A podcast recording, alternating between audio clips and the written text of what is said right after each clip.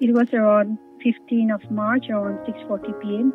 Three person were standing nearby. They started cutting me with the stone. Corona, corona, corona.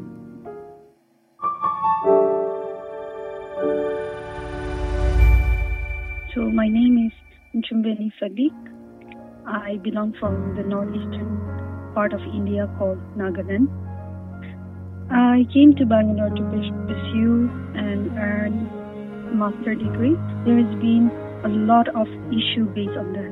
It was around 15th of March around 6:40 p.m.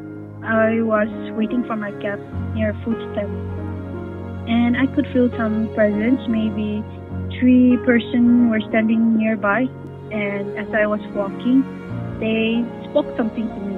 I ignored. They started cutting me with the song Corona, Corona, Corona. I was so much in fear, angry, and all the mixed emotions was in my mind. I had to gather myself back, get back to myself.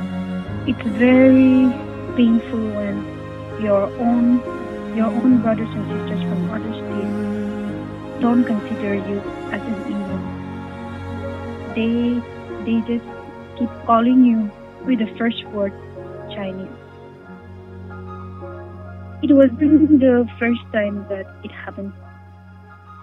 I felt like I didn't belong from this place. I felt like I was a disease. It was again three days back when I was about to enter in my apartment. I was about to take the lift. So there was some neighbor that came along with me. When they saw me, they ignored it, thinking that I was a virus. I was I belong from China, and I could spread corona. So they didn't enter inside the lift. They left by. People didn't even bother to care about these things because, in order to make them feel the way we feel, it's impossible because they will never know the hate that they impose on us. My message to all the Indians, especially the young generation who is coming up, I would like to convey them that during this pandemic, I have experienced a vast major difference in my life, and that is racism.